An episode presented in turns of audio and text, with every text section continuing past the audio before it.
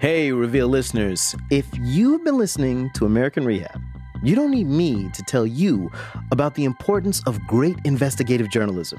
It really helps us when our listeners rate and review us on Apple Podcasts. It's so easy to do, and it helps others find our show. So, we've got a bonus for the next 200 people who review us Reveal tote bags. Like our t shirts, they're simple and elegant, dark blue with the word facts written across the front in bold type. So here's what you gotta do text the word review to 474747, and we'll give you instructions on how to get one while supplies last. Again, text the word review to 474747. You can text stop at any time, and standard rates apply. And when you leave the review, if you want to tell them that Al Letson is your all-time favorite host, I mean, I'm not I'm not going to be mad at that. Thank you so much for your review on Apple Podcasts. It makes a huge difference.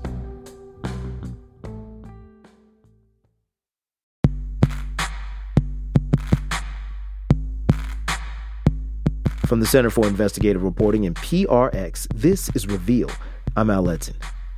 Anna Ionescu was 10 years old when she learned her parents were splitting up.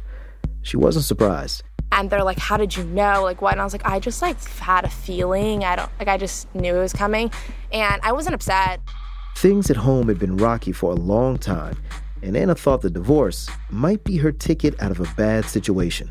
I was like, honestly, I kind of saw, I was like, I think this is better for all of us. I didn't realize it would turn into what it did, but I thought that, like, you know, this is just better for everyone. Anna is 20 now. When her parents first separated, she and her brother Alex lived half time with her mom and half time with their dad in a small New Jersey town. It was a temporary arrangement while the parents fought for custody in family court. Let us go on the record. We are recording. And we are recording in the matter of Dr. Alexianu and Dr. Ionescu. Docket number FM20. Those doctors the judge mentioned are Anna's parents, Adrian and Maria, both born in Romania. And their case began an ordeal that dragged on for the next five years. The kids told the judge, David Eisenman, they had a close relationship with their dad and didn't want to live with their mom because she was abusive. They said she didn't feed them regularly, she screamed a lot, and she destroyed their stuff when she was mad. And they talked about the night they say she choked Anna for texting in bed. My mom is not sane, not stable, not loving, literally abusive. Anna's mom denied abusing her kids, and she said their father had turned the children against her. She declined to speak to us on the record for this show, but she read a statement to the court. This total 180 degree turn in my relationship with our children is a result of the manner in which defendant has portrayed me in the eyes of our innocent children. Defendant is teaching our children to hate me. It appeared to Judge Eisenman that the dad was undermining the mom, but he also saw enough blame to go around. He said the mom's parenting style was harsh and that the kids weren't trying to get along with her. So he sent everyone to a family therapy retreat and gave assignments for the kids and their mom to cook and bake together. Okay. Did you and your mom uh, bake the chocolate chip cookies and the brownies? Good. Well, I'm going to come down and taste some. The kids say they went through all the motions with their mom, but still insisted to the judge that at home she was not the nice person she seemed like in court. We told him, you know, she'd been abusive, she we don't feel safe, and we like told him all these things and on the surface and he was like, "Oh, okay, I hear you." Like he was like taking notes, whatever. As Judge Eisenman struggled with what to do, he appointed a psychologist called a custody evaluator to help figure it out. I'm going to ask Dr. Worenklein to resume the stand. The psychologist, Abe Worenklein, interviewed both parents and the kids, then testified in court. Here he is answering a question from the lawyer representing the kids. Would you agree with me that Alex and Anna completely believed at this point that Dr. Alexianu tried to strangle Anna? Yes, I do. Whether she did or not, their total reality is she tried to strangle me and I couldn't breathe, correct? They, they both are of that opinion, yes. So Dr. Worenklein acknowledges the kids are afraid of their mom, but then he throws a curveball by raising doubts over whether the abuse really happened and saying the kid's dad encouraged them to think the worst about their mom. I'm speaking about the phenomenon of parental alienation. And I believe that nobody denies the fact that parental alienation does exist. It has always existed since the beginning of custody disputes. Parental alienation. It's a controversial theory. It typically points to one parent using psychological manipulation to turn their kid against the other parent. When Anna first heard this, she felt her accusations against her mom were now being used as a weapon against her dad. I don't know the exact time I heard the word, but when I heard it, I was like, oh, let me just Google it because I don't know what it is. So then, like, I looked it up and I was like, you're, you've got to be kidding me. Like, I think they think that our dad alienated us from my mom. The idea of parental alienation was starting to make sense to Judge Eisenman. He ordered the kids to be nicer to their mom. Here's Anna's brother, Alex, at 14 years old, telling the judge that he was really trying to get along with his mother. We've tried. Trust me, we have tried. I don't believe you. I think you're bullshitting me. I don't think Let you me really just- have tried. I'm not bullshitting you at all. Well, that's what I think.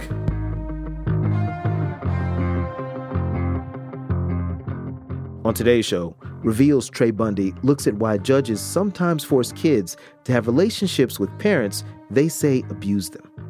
He'll take us inside family courts to learn how parental alienation became such a powerful factor in child custody battles, and he investigates a little known industry that profits off of cases like Anna's.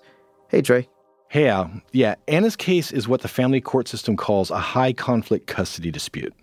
We looked at a bunch of them for this story, and they're a mess to report on because emotions are high, the stakes are high, you have opposing sides saying awful things about each other, and you're just trying to figure out who's telling the truth and who's lying. Add to that the parade of psychologists testifying, and you get case after case where all that noise just drowns out the testimony of the kids. Like in Anna's case. Exactly. So, Judge Eisenman was trying to figure out whether Anna and Alex had been alienated from their mom. How did he do that? Well, Judge Eisenman wouldn't speak to us for the show, so we looked through transcripts of the trial to see what he did. He heard from both parents and several psychologists, but he also talked with the kids a bunch of times. He usually told them to be nicer to their mom, and he would chastise them when they pushed back. Young Alex, I am not happy with your conduct. What?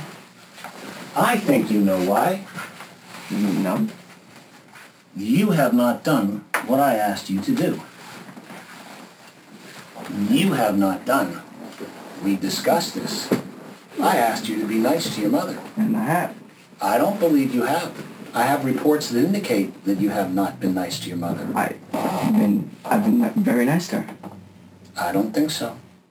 At one point, the judge got frustrated and took an extreme step with Alex.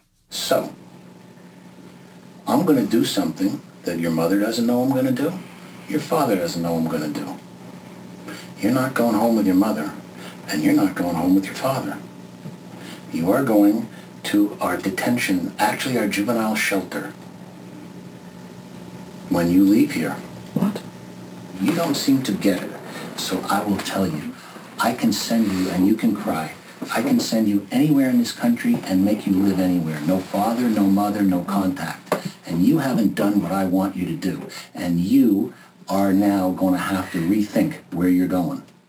Alex spent that night in a juvenile shelter, but even that didn't scare him or his sister into wanting to live with their mom. A few months later, the psychologist, Dr. Worenklein, suggested another strategy a program called Family Bridges in California that claims to fix parental alienation. He told Judge Eisenman about it over the phone in court. and it would deal with basically, I'm, I'm going to use the term very loosely, deprogramming some of the feelings that the children have about their mother. I wanted to ask Dr. Worenklein about his recommendation, but he said he couldn't discuss the case publicly. Family Bridges is one of a handful of programs around the country that claim to reunify families they say are broken up by parental alienation. One of the program's psychologists was Richard Warshak. Dr. Warshak, uh, would you approach and take the witness stand, please? Dr. Warshak is a Dallas psychologist and one of the leading voices on parental alienation theories. He's written books on it. I'm one of the team leaders who conducts the Family Bridges workshop. Family Bridges has a policy. It says they won't work with a family unless the judge gives custody to the parent the kids want to get away from. The judge also has to order no contact for 90 days with the parent they want to be with. Anna and Alex's therapist said that kind of arrangement could send the kids into a clinical depression. Judge Eisenman asked Dr. Warshak about that.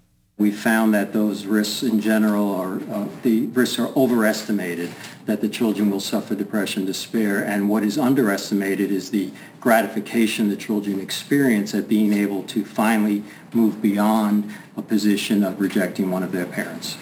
Could you tell me the cost of the program for this family? The program is uh, $20,000 for the first segment of the program, which uh, would generally include the children going through a workshop with the unfavored or rejected parent. Um, and there would be a four-day workshop. So that's $5,000 a day, plus travel, food, and lodging. Judge Eisenman told the parents that if he decided to send the kids to family bridges, they would have to figure out how to pay for it.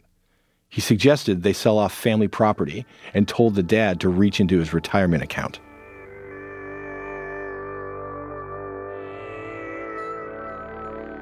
After a two year court battle, Judge Eisenman gathered the family to tell them which parent would get custody and whether they were going to family bridges. And we like knew that this date was coming. Like we knew that that was when he was going to make the decision finally. The judge brought Anna and Alex into his chambers to tell them first. It was two days after Christmas. He told them he didn't want to ruin their holiday. But I have determined that you are going to go to California to a program for five days with your mom. Then he said exactly what they didn't want to hear. When you get back from California, you are going to live with your mom for a period of time. And during that period of time, you will not be able to talk to or see your father. And that is, pardon? For how long? At least 90 days. And that really No. depends on No. Okay. We've done everything you've asked. Why Not quite. No, So this is what I've decided to do. I'll, I'll give you some tissues. Actually, I don't have tissues. Oh no. Anna says what happened next really scared her. Give it to me. Give me your phones. Give me everything you have that enables you to communicate. Anna and Alex were stunned. We have to stay with the parent we don't want to stay with, and we're cut off completely from the Yeah. parent that we don't. Yep. That's really not healthy. That's not that's not healthy at all. Actually, when you get to be psychologists and you have gone and done all the studying and all the research and you want to come back and tell me that it's not healthy, you can do that. The judge told them they would suffer severe consequences later in life if they didn't go to this program with their mom. When do we have to go? No, but Um, tonight. You're leaving tonight. Excuse me? hold on. You're leaving tonight. You're going to California tonight.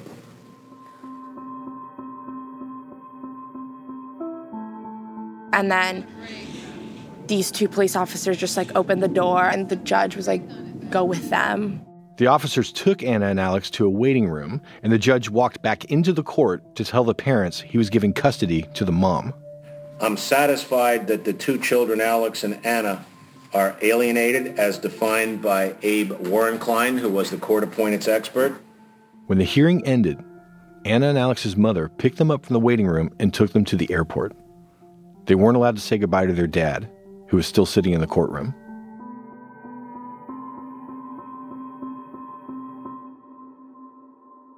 The next morning, the kids and their mom were in Northern California, driving a rental car to Family Bridges. It wasn't what Anna expected. It was not like a holiday inn. It was like below, but it wasn't like a motel either. It was just not not what I had expected. Like I was expecting like an official like place or an office or like a conference room. It was just like in a hotel. The kids and their mother checked into adjoining rooms. The Family Bridges sessions took place in a conference room. For four days, they only left the hotel for meals. Captive is a good way to describe it. I felt watched all the time. I felt that I felt like trapped. Family Bridges was started under a different name in the early 90s by a psychologist named Randy Rand.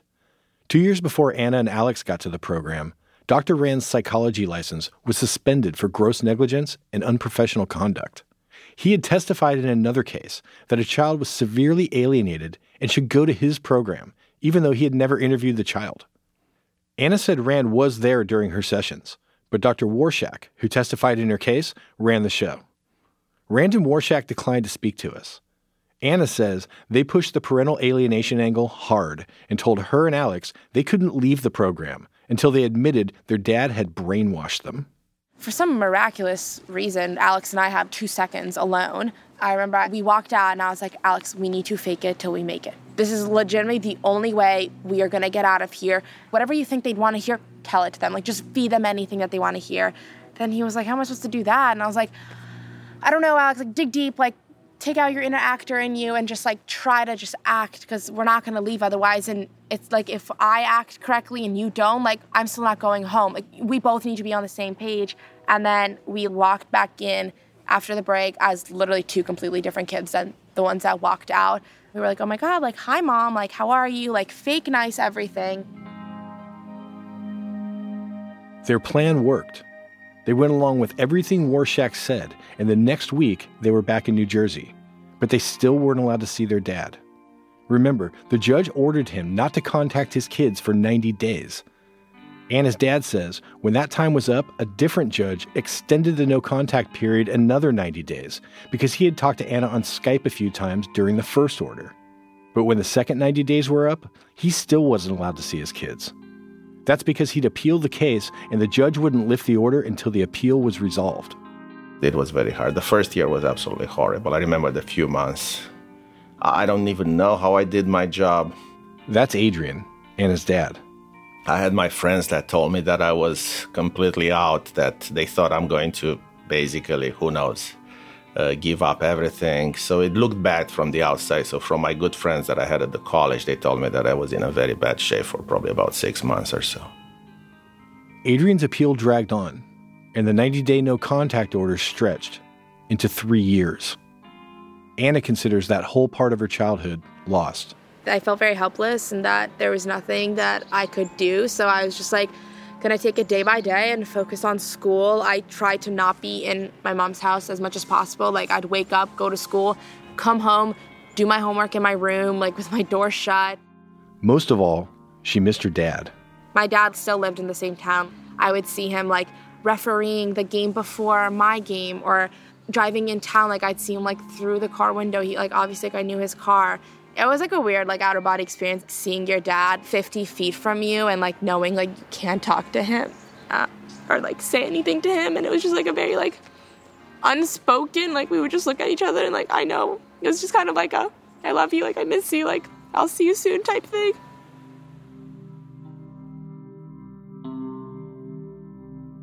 Two days after alex turned 18 he moved back in with his father six weeks later Anna left her mom's house and joined her brother at her dad's. She was still just 16. Her mom called the police to get Anna back, but they let her stay with her dad. Over the last few years, Alex's relationship with his mom has improved, but Anna still refuses to speak to her. Anna is 20 now, about to start law school so she can help kids caught up in parental alienation cases like hers. When we come back, we're going to take a closer look at this controversial theory and hear from the man who created it. The treatment, number one, has to be to take the child, remove the child from the indoctrinator. You're listening to Reveal from the Center for Investigative Reporting and PRX.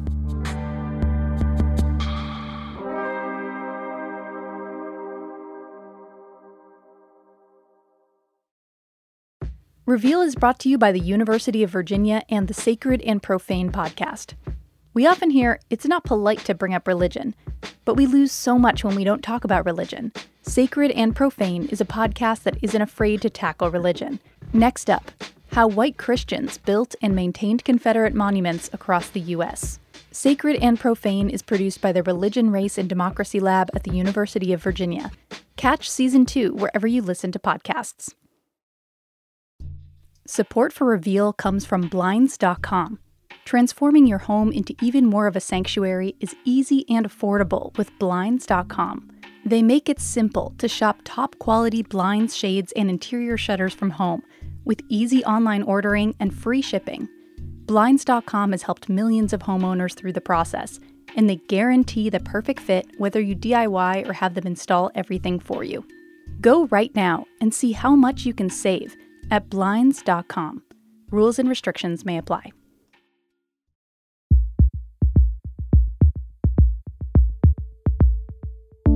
From the Center for Investigative Reporting and PRX, this is Reveal. I'm Al Letson. Today we're looking at family courts and why judges send children to live with parents they don't feel safe with. We heard about Anna and her brother Alex and how a judge sent them to live with their mom even though the kids accused her of being emotionally and physically abusive. The mom got custody because she and a psychologist convinced the judge that the dad had turned the kids against her that this was a case of parental alienation. I'm here with Reveal reporter Trey Bundy to talk about that. Hey, Trey. Hey, Al. So, Trey, parental alienation, it's at the center of the cases you're looking at. The concept has been around a long time, but you know, I don't think most people know what it really is. Right. Most people, if they've heard of it at all, heard about it in 2007. The mother comes home and the phone gets turned off, and I don't speak to the child again for 10 days. So that's Alec Baldwin talking with Rosie O'Donnell and Barbara Walters on The View. He'd split up with his wife, Kim Basinger, and they were in an ugly custody battle over their 11 year old daughter, Ireland. Baldwin left an angry voicemail on Ireland's phone, and it had just gone public. And this crap you pull on me with this goddamn phone situation that you would never dream of doing to your mother, and you do it to me constantly and over and over again. I am going to get on a plane, and I'm going to come out there for the day, and I'm going to straighten your ass out when I see you. Do you understand me? Baldwin's response was to go public, saying the reason he exploded like that was because Basinger had turned their daughter against him, and he became a spokesman for parental alienation. If I never acted again, I couldn't care less. I would like to devote myself to the cause of parental alienation so, Alec Baldwin gives his celebrity endorsement of this theory of parental alienation. But why does it play such a big role in child custody cases? Partly because it offers judges a solution to a complicated problem. When they can't decide who's telling the truth about child abuse, a psychologist comes in and offers them a blueprint. And judges sometimes take the word of a psychologist over other evidence like the testimony of children. So, how long has parental alienation been around? It got started in the 1980s, and it was first called parental alienation syndrome, or PAS. PAS is the child's diagnosis. The child has a parental alienation syndrome. That's Dr. Richard Gardner, a New York psychologist, and he created parental alienation syndrome. In this audio, he's lecturing lawyers and therapists back in 1998. He describes an epidemic of vindictive mothers turning kids against their fathers and making false sexual abuse allegations. That was the foundation of PAS, and he talks about it in his lecture. And we should warn folks, it gets a little graphic. Let's play a funny trick on daddy, says mom to a seven year old. Let's go into the police station and you tell them that daddy played with your penis. That'll be a funny joke. True story. Gardner argued that false allegations were rampant in custody cases, but he had zero evidence to prove that. In fact, most studies say that more than 90% of child abuse allegations are to some extent true. How does all this play out in court? Well, family court is the only place where parental alienation ever really comes up, and a lot of people think it shouldn't even come up there. It's never been accepted as a mental disorder by the American Psychiatric Association, and Dr. Gardner even talked about it more as a legal strategy than a psychological condition and he drew up a kind of playbook for using PAS to counter child abuse allegations and get custody of the kids. The treatment, number one, has to be to take the child, remove the child from the indoctrinator. The indoctrinator is the so called alienator, the parent who says the kid was abused, the one the child wants to live with. Number two, extremely restricted visitation by the referred parent under supervision if necessary to prevent indoctrinations. Again, Gardner is saying to limit the time children spend with the parents they want to live with. And if that doesn't work, give primary custody to the alienated parent. The alienated parent is the one accused of abuse, right? And he's saying to give that parent full custody and cut out the other parent. Yeah, just like what happened with Anna and Alex. So, what happens if the kids don't want to go along with the custody switch? Dr. Gardner said that would just confirm the PAS diagnosis, and he had a plan for that too.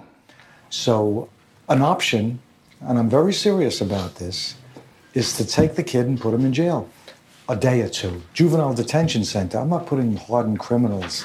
Uh, the kid wants it. Wait, is isn't that pretty much what the judge did to Alex when he didn't want to live with his mom? Pretty much. That's that's absolutely ridiculous. You're taking a child that's already in the midst of a custody battle and traumatizing them even more. Yeah, well, Gardner had a lot of twisted ideas about kids. He said that adults having sex with kids is part of normal human sexuality. He wanted to abolish laws that require child abuse to be reported to authorities. He also said the court should appoint tough therapists to deal with parental alienation cases, people who wouldn't be tempted to believe the child's allegations. Insight, tenderness, sympathy, empathy have no place in the treatment of PAS. Gardner committed suicide in 2003, and by then, mental health experts had discredited his theories. They called it junk science. Some state courts even ruled it inadmissible, but it didn't go away. A group of judges, lawyers, and psychologists still believed there was something to Gardner's theory and went to work redefining it.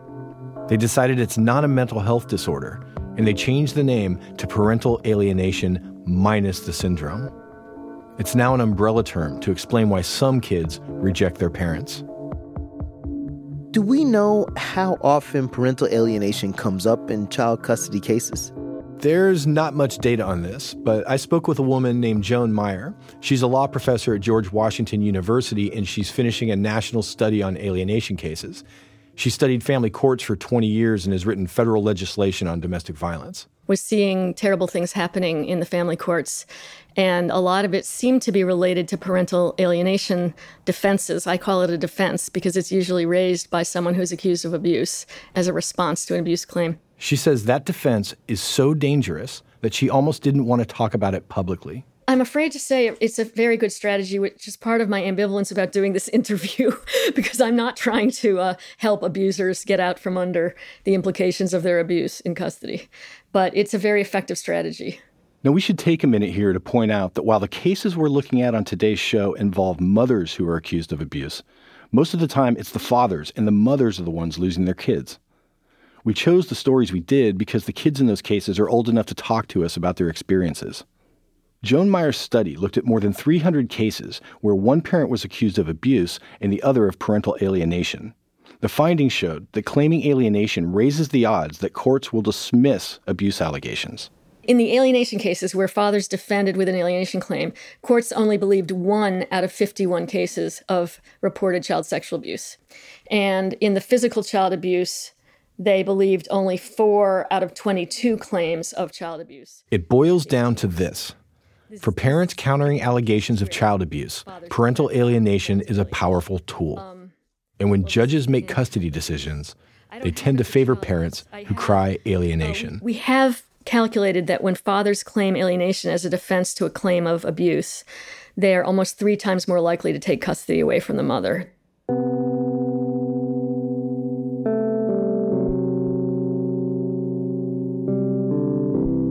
Jones says her data shows that Gardner's theory is still influencing family court judges, and she's convinced that parental alienation is more about money than protecting kids. She points to the lawyers, the psychologists, and the reunification programs. I don't have any confidence in, any of these reunification programs, and in fact, they give me the willies um, for a number of reasons. There's no proof that it works.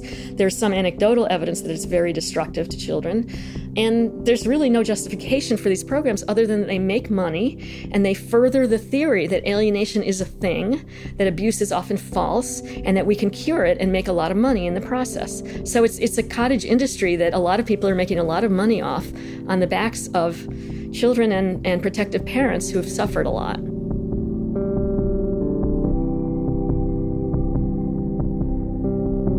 So, Trey, she's talking about reunification camps like Family Bridges, right?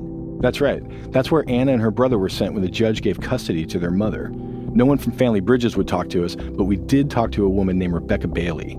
She runs a reunification program called Transitioning Families in California.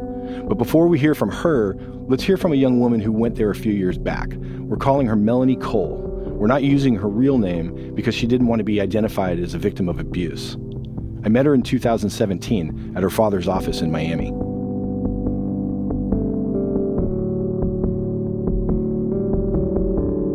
It's two days after Thanksgiving, and Melanie's home from college.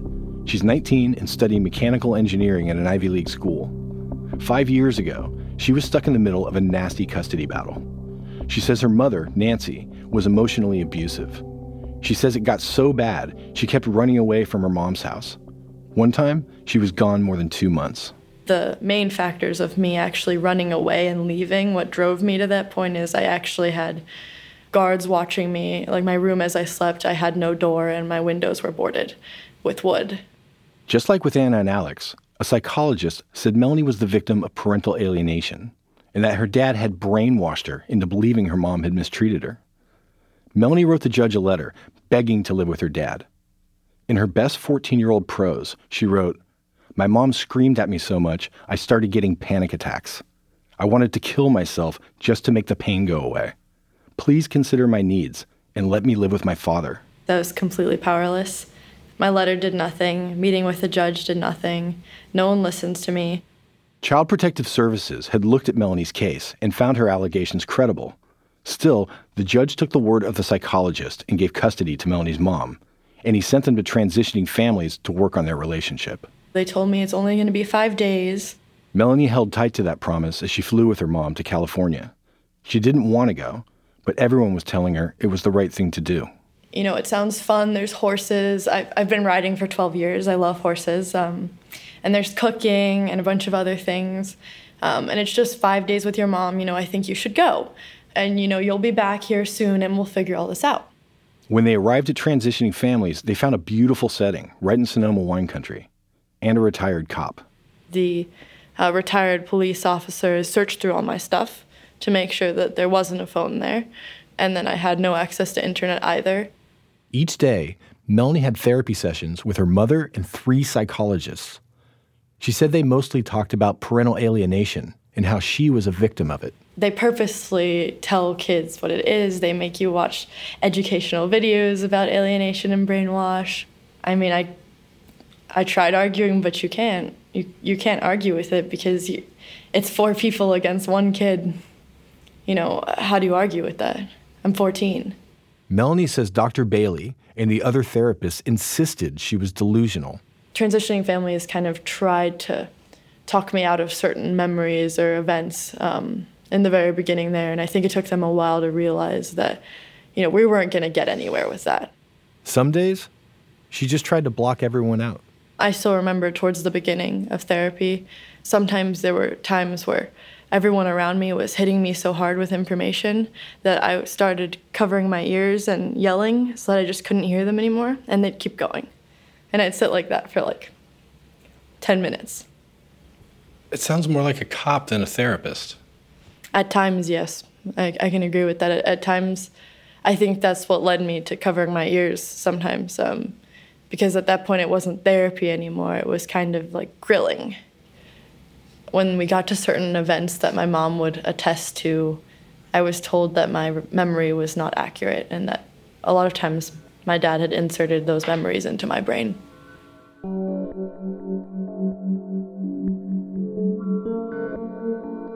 The five days at transitioning families came and went, but Bailey and Melanie's mom told her it wasn't time to go home yet. The days became weeks. The excuse of why I was staying so long was um, that the court hadn't fully worked out where they want me to go when I come back. And so I was just going to stay there and keep working on my mom's relationship until we figured out, you know, what they were going to do with me because no one knew. All this time, Melanie couldn't talk to her brother or any relatives on her dad's side of the family. She had occasional supervised phone calls with her dad, but says Dr. Bailey and her staff would stop them whenever he asked about the program. Remember, Melanie was told she would only be there for five days. I was explained, well, we might be here a little longer. And I, I kept getting that explanation until longer was 10 months. At the end of those 10 months, Melanie's mom sent her to a boarding school. Because her mom had full custody, Melanie and her dad were rarely allowed to speak. They had a handful of phone calls and day long visits, but no other contact for four years. I don't think ripping a child from her parents and family members and sibling for four years could be best for anyone, honestly. So, Melanie says her ordeal wasn't really about healing, it was more about business. and when I say the business, I mean the family court business. So, uh, therapists, uh, lawyers, judges. And unfortunately, these people don't look at, in my opinion, don't look at kids like we're people with feelings. Melanie's first five days at transitioning families cost $29,000. We found cases where the program charged $45,000 for the same amount of time. In the end, Melanie's 10 month stay at transitioning families cost the Coles $214,000. And there was an emotional price, too. Looking back at my life, that is the saddest thing to me. That I kind of lost out on my childhood. I lost out on my father. I lost out on my brother being there. And I lost out on all the other family members. And it's, it's really sad. And that's something that's going to haunt me forever. And they did that to me.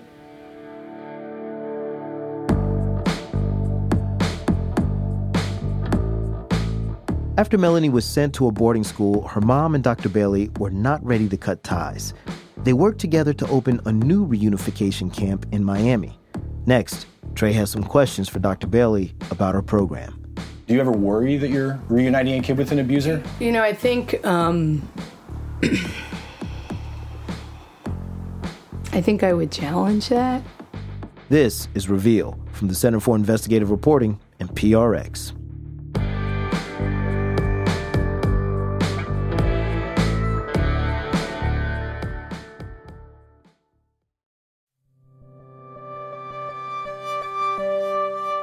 From the Center for Investigative Reporting and PRX, this is Reveal. I'm Al Letson. The story we just heard from Melanie Cole is an example of the family court system sticking kids with parents they don't want to be with. According to Melanie, the 10 months she spent with her mom at a reunification program caused more pain than healing. Reporter Trey Bundy wanted to talk to the woman who ran the camp, Dr. Rebecca Bailey. She agreed to talk on the condition that we didn't ask her about specific cases. Trey picks up the story. Dr. Bailey started transitioning families in 2006. And despite what I heard from Melanie and other families, Bailey has some boosters. In fact, for a psychologist, she's kind of famous. This is Jaycee Dugard's therapist, Dr. Rebecca Bailey, who says you have to stare fear in the face until it cannot hurt you anymore. Bailey was the therapist for Jaycee Dugard.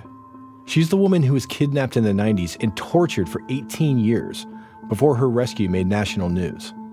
Bailey appeared with Dugard on talk shows like Dr. Oz in 2020 with Diane Sawyer. Dr. Bailey owns the ranch where animals are used to help victims of trauma learn their own strength. I meet Dr. Bailey at her property in Sonoma County in Northern California's wine country. It's where she lives and runs her program. But when I arrive, the house is gone, burned down in the 2017 North Bay wildfires. There used to be a house here, and now there's not a house here anymore. So I wonder how this thing survived, because there's a little back house here. As I walk toward it, I see Dr. Bailey. She's finishing a phone call and heading my way. Having horse put to sleep right now, Oh, my- so we're a little. He just got injured about an hour ago. Dr. Bailey's in her mid 50s. She has long brown hair and a confident demeanor. She's not unfriendly, but she's all business, talking about the injured horse and reminding me not to ask her about any of her clients. Like any doctor, she has to protect their confidentiality. She introduces me to three of her colleagues, and we all cram into a tiny room connected to the horse stable to get out of the wind. So, Charles, do we have any other chairs? I really don't. How about the bench? Can we grab the bench? Sure. Oh, God, I cannot believe this. We get started, and as soon as I mention Dr. Bailey's reunification program, she corrects me. I think the word reunification is overused with our program. It's reintegration, reunification, basic family therapy. I've seen you on a talk show before talking about how traditional models don't really work so well with families in conflict. So, can you talk a little bit about you know, what's different about your model or how you came up with it? So the traditional models are the psychodynamic talk-based face-to-face. We're talking more about the experiential and some cognitive behavioral um, techniques for self-soothing, mindfulness. Dr. Bailey uses a lot of therapy terms in her answers, and some of it's tough to understand. What I want to know is whether there's any evidence that her program actually works. Um, the evidence-based material comes from the trauma field. And one of the issues with programs that do intensives is the criteria for what is um, what is what are we trying to achieve is mixed all over the board. The key phrase in that explanation is evidence based. It's been a buzzword in the mental health field for a long time, and it's used to give treatment programs legitimacy. It means that a practice has been observed by experts who gather data and measure results. Dr. Bailey says transitioning families is built on evidence based therapy methods. I want to know what the data says about her program. There's a lot of programs out there, in my mind, that have not have made great claims based on their own data analysis. And so we've chosen to err on the side of not putting data analysis out there. When you say that you've chosen not to put data analysis out there, does that mean the data there has been some data analysis uh, regarding the No, program? no, no, no. Good question. We're in queue for a group out of University of Toronto to look at the families, but the challenge has been, and you'll see this in the research, the challenge has been apples to oranges. What are we saying these programs do? Dr. Bailey says she's handled about 250 high conflict custody cases. I've talked with a half dozen parents whose kids were sent to transitioning families without them, all unsatisfied customers. But Bailey says most of the families she works with don't fall into that category. Typically, by the end of the first day, they've relaxed and it's not because we do any juju magic it's it's you know we do some good solid concrete work I ask her if she can put me in touch with some clients who could talk about that, but she says no. Doing that would violate ethical guidelines. But she insists the families we've spoken to are outliers. in a very very minute piece of this people that you will have a kid maybe that leaves here and says it was terrible it was miserable i was so unhappy and that's about the extreme loyalty bind and the pressure these kids get into The families we've talked to say it's Dr. Bailey who puts pressure on kids, that she tries to convince them they've been alienated. Remember, a lot of the mental health community doesn't buy into parental alienation. So I ask her whether she thinks it's a real disorder. It is a cluster of symptoms, and there are certain cases where there appears to be a cluster of symptoms that may be supporting resistance, contact resistance. But we use contact resistance more than alienation. It's hard to cut through the semantics here, but what she's saying is theories about parental alienation are still evolving, and so are the names for it. She does acknowledge that parental alienation has been weaponized by parents fighting abuse allegations, but she says transitioning families doesn't work with abusive parents. If there's a question mark enough, we won't take them. So, what do you say to a kid who is, you know, in your program and says, you know, I was abused, and maybe I was abused and nobody believes me, or I don't want to be with this parent right now, you know, in this reunification situation because I don't feel safe around this person or they were abusive. What do you say to that kid?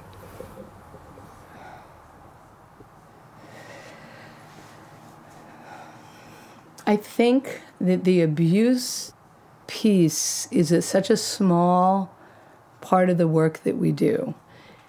Such a small. If we consciously, in our heart, in our perspective, in our clinical oper- information, had a concern about a parent, of course we would report it. Of course we would, would make a statement. To who? CPS. Do you ever worry that you're reuniting a kid with an abuser? You know, I think um, I think I would challenge that. And of course, we. I mean, even in outpatient therapy, mm-hmm. when you have an unsubstantiated case, you you you think about it, but with what I honestly would. I can't get into specific cases, but I would honestly take that I would I would challenge that assertion. It's frustrating that we can't talk about the specific cases I'm looking at, the ones where the parents are angry because they lost their kids.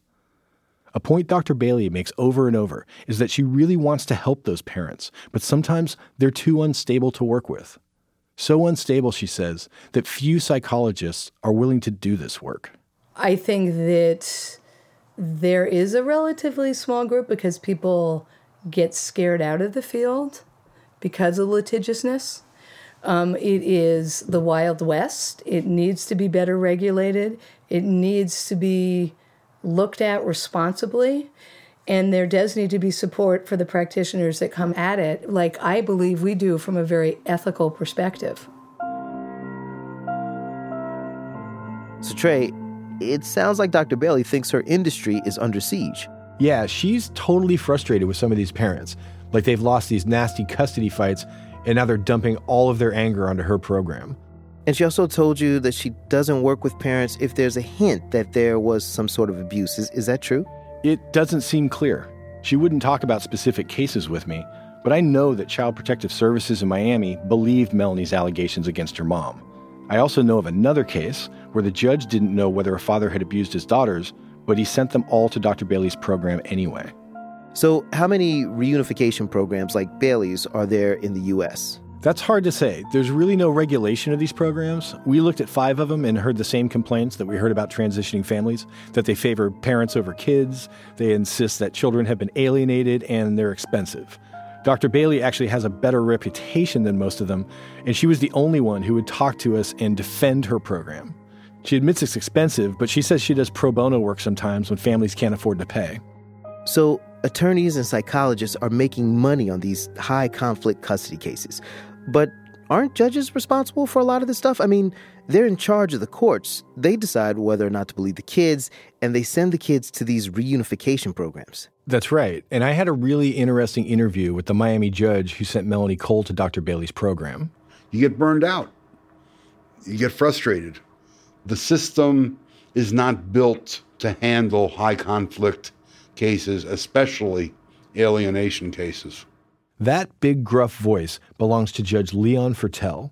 He spent eight years on the bench in family court and has that I've seen it all kind of confidence. It's easy to imagine him presiding over a courtroom. He says he became so frustrated during Melanie's case that he left family court. He said he'd rather preside over criminal trials than any more cases like the Coles. I mean, there's a lot of things that you say that you think, but for me to just speak it on the record, yeah, I must have been very frustrated. Custody cases are always a challenge, but add allegations of child abuse and parental alienation to that? Wow, that's a mess. Fertel says he dealt with that mess by leaning on psychologists to help him make decisions like whether to believe that children were alienated or actually abused. They see a child for, uh, I'll, I'll, be generous, a, a half an hour. Okay? They see a mother for a half an hour and they see a father for a half an hour. On the basis of that, they come back with an opinion that tells me that the child is or is not alienated and this is what's wrong or this is what's right. Like a lot of judges, he went to seminars where psychologists encouraged him to consider parental alienation as a valid argument in court. What do you say to people who say, you know, this is just made up, this is just for abusers to get out of abuse accusations? It was created by a guy who was a questionable psychologist. You know, what would you say to people who say that it just isn't real? Until you come to court and see one of these deals and see the people and talk to the mother and talk to the father and then talk to the children, um, don't tell me that it, that it doesn't exist. It exists. Period. And then you you put the kid with the parent they don't want to be with, and you immerse them in that world. And that was the instruction from Richard Gardner back in the 80s when he came up with this. So it doesn't seem like it's changed too much in the last 30 years. That's the general plan. You got another one? And I've discussed the issue with lawyers, judges, and mental health professionals over the years. And we are not alone, Trey, in that we don't have a better solution.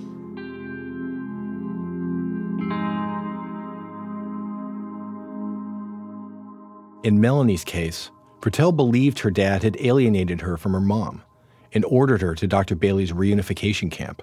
Are you aware of any research or evidence that says that family reunification programs are effective, that they actually work in terms of healing relationships between parents and kids who do not want to see them?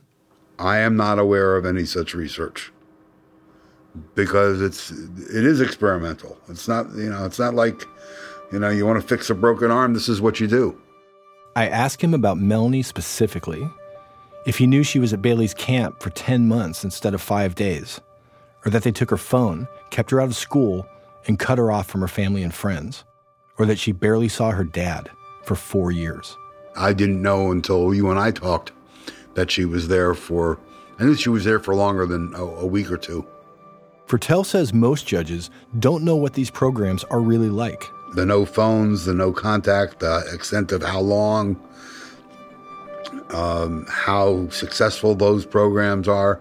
I don't think the judges in general know that at all. Fertel says family court was the toughest job he ever had. He'd go home on the weekends and stew over his decisions. Now he's clearly bothered by what he's learning about Melanie's case. now I'm starting to wonder whether that's the right solution in the first place and whether we, we should really be doing that to a child who uh, who really doesn't want to be with the other parent. Uh, are we playing God and and trying to get the child to, to be reunified with a parent that they're um, that, that they themselves believe that they don't want to have a contact with?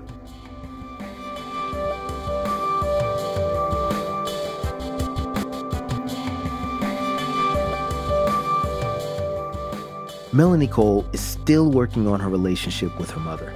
She says the time she spent at the reunification camp was good practice for how to keep things civil between her and her mom, but the transitioning families didn't heal her emotional wounds. Judge Fertel says the big problem in the family courts is that there's not enough time, money, or training to deal with the complexity of parental alienation cases. Thanks to Trey Bundy for bringing us that story and his reporting partner, Whitney Clegg.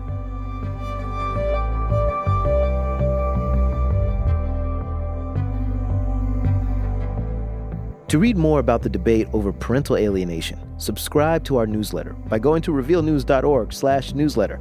You'll get the latest stories delivered right to your inbox. This week's show was edited by Taki Telonidis with help from Andy Donohue. Our production manager is Najib Amini. Original score and sound designed by the dynamic duo Jay Breezy, Mr. Jim Briggs, and Fernando My Man Yo Arruda. They had help this week from Katherine Rae Mondo. Our CEO is Krista Scharfenberg. Matt Thompson is our editor in chief, and our executive producer is Kevin Sullivan. Our theme music is by Camerado, Lightning.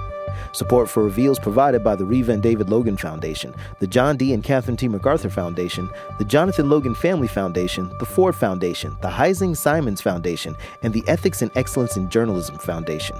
Reveal is a co production of the Center for Investigative Reporting and PRX. I'm Al Letson, and remember, there is always more to the story.